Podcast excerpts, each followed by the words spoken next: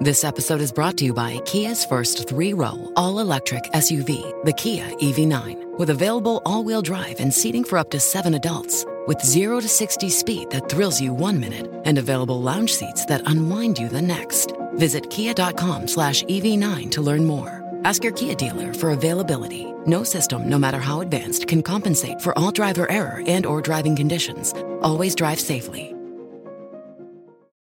Time to talk cybersecurity now. And I don't know if you were brought up to speed on the story in Newfoundland that happened, uh, well, it was last weekend now. It's almost a week ago.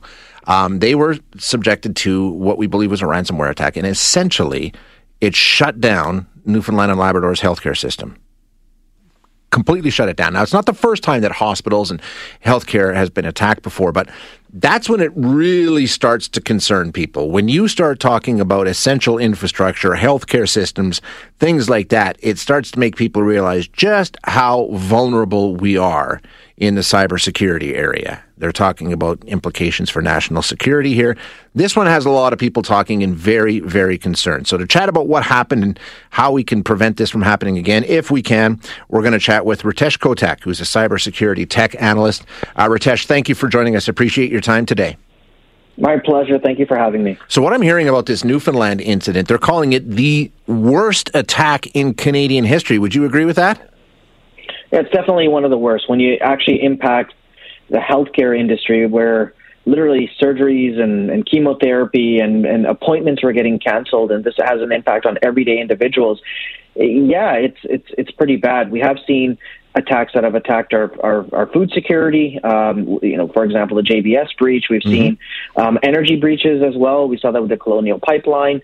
So uh, the frequency of this is increasing, and also the impact of this is now is increasing as well. It's not an organization that can't do e-commerce sales. It yeah. is our, our, it's our appointments that are getting canceled with our doctors. Yeah, this is bad. Um, and like you say, I mean, that's when people get really, really concerned. Do we know like how long was this um, offline? How long did it take before they got things back up and running again? So Newfoundland um, has been very. Uh, they haven't been as transparent as probably we would we would right. like of giving us of giving us all you know the detailed information. Now their their take on this is don't want to tip off the hackers, but it seems like over the weekend, so on Saturdays uh, is when they started to detect certain incidents. Um, I think their system started to go offline.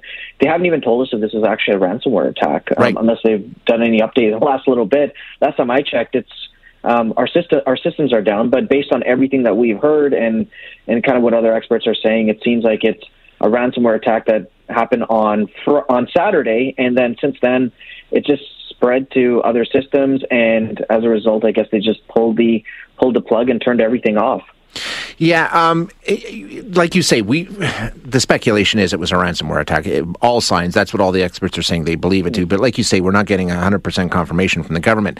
Um, but it raises an interesting question because there's the typical approach when we talk about ransomware. Often the, the recommendation is don't pay them. You'll just encourage more of these attacks. Don't pay them. But when you're talking about a healthcare system or some other form of infrastructure, that's really not an option available, right? I mean, you have to react and react quickly.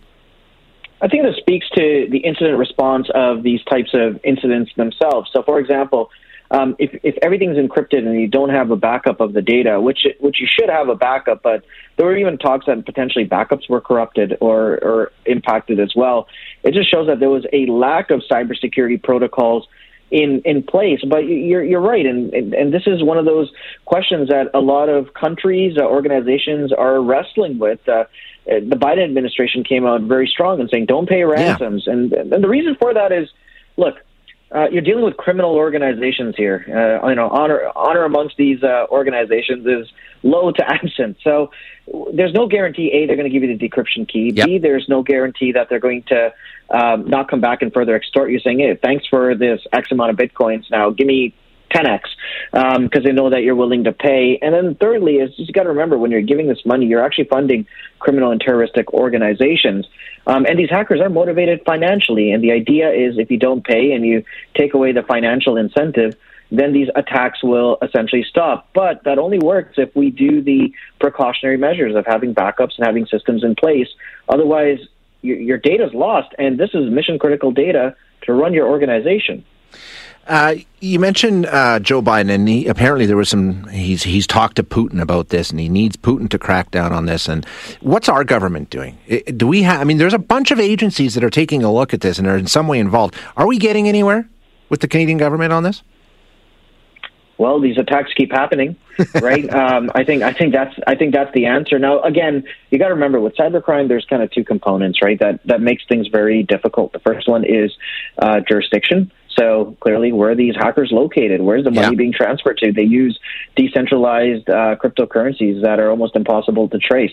So there's jurisdictional issues. The second yeah. one also is attribution. You're hiding behind a computer. Who do you at? And you can make your location look like you're anywhere in the world using proxy servers and virtual private networks and some really complex security tools. So as a result, a it's finding out who that person is behind the computer, and then second, and then getting that data. You know, good luck. And then secondly, it's um, dealing with that jurisdiction to prosecute. Um, again, good luck. And the criticism uh, that Biden had for President Putin was um, you're, you're essentially creating a safe haven yeah. for these hackers and fraudsters, and we need you to crack down on them. But that also means that Russia admitting that they have a problem and they're harboring hackers. Exactly, exactly. And and you know what? Bottom line, Ritesh, when we talk about this, you know, you can talk about government doing whatever they want, be it Putin or Biden or our government, whatever the case may be. Fact of the matter is, these are criminals that we're dealing with, and whether they're state sponsored or not, there will still be criminals that try and exploit these systems. You have to take your defense into your own hands, right? You're absolutely right. That's exactly what you got to do. An ounce of prevention is better than a pound of yeah. cure. And I always and I always say I give the example. Um, you know, and, and, we've seen this because of the pandemic. A lot of businesses have shifted online. We got work from home, so there's additional threats that we might not have dealt with, you know, before March 2020. But this is, you know, we're living in a social cyber digital world, and I always said in the physical world, when the fire alarm goes off, we know exactly what to do, who to call. We get everyone to a safe place, and we do roll call and take attendance, and uh, you know we call the fire department. We have plans in place. We've got fire extinguishers, um, but we haven't done the same thing when the cyber alarms go off. You know, we practice fire drills, not cyber drills, and when things happen, we get caught um, because we don't have the right protocols in place. This means you know taking cybersecurity seriously, um, in, you know investing as as a country um, and making these resources um, available to all Canadians, especially small to mid-sized businesses, um, because they're the most vulnerable here, and they make up a big chunk of our economy. But clearly, critical infrastructure, um, as we've seen time and time again, they are vulnerable, and we got to protect them. Otherwise, we're going to keep seeing more and more of these. So we practice fire drills. We got to start practicing cyber drills. Yeah, and this is the thing, Ritesh. You know, it's a healthcare system this weekend. Maybe next weekend it's uh, some other key component of infrastructure. Uh, all of it's vulnerable. That's what we're learning here. Hundred percent. We've also seen like um, we've also seen public transit get hit with ransomware as well. We've seen cities get hit with ransomware. As I mentioned earlier, we've had uh, food uh, major yeah. food producers, yeah. right? And that and so it's yeah, it's it's it's healthcare today. Who is it going to be tomorrow? Scary, scary stuff. Appreciate your time. Thanks, Ritesh. Thank you so much for having me. Yeah, you bet.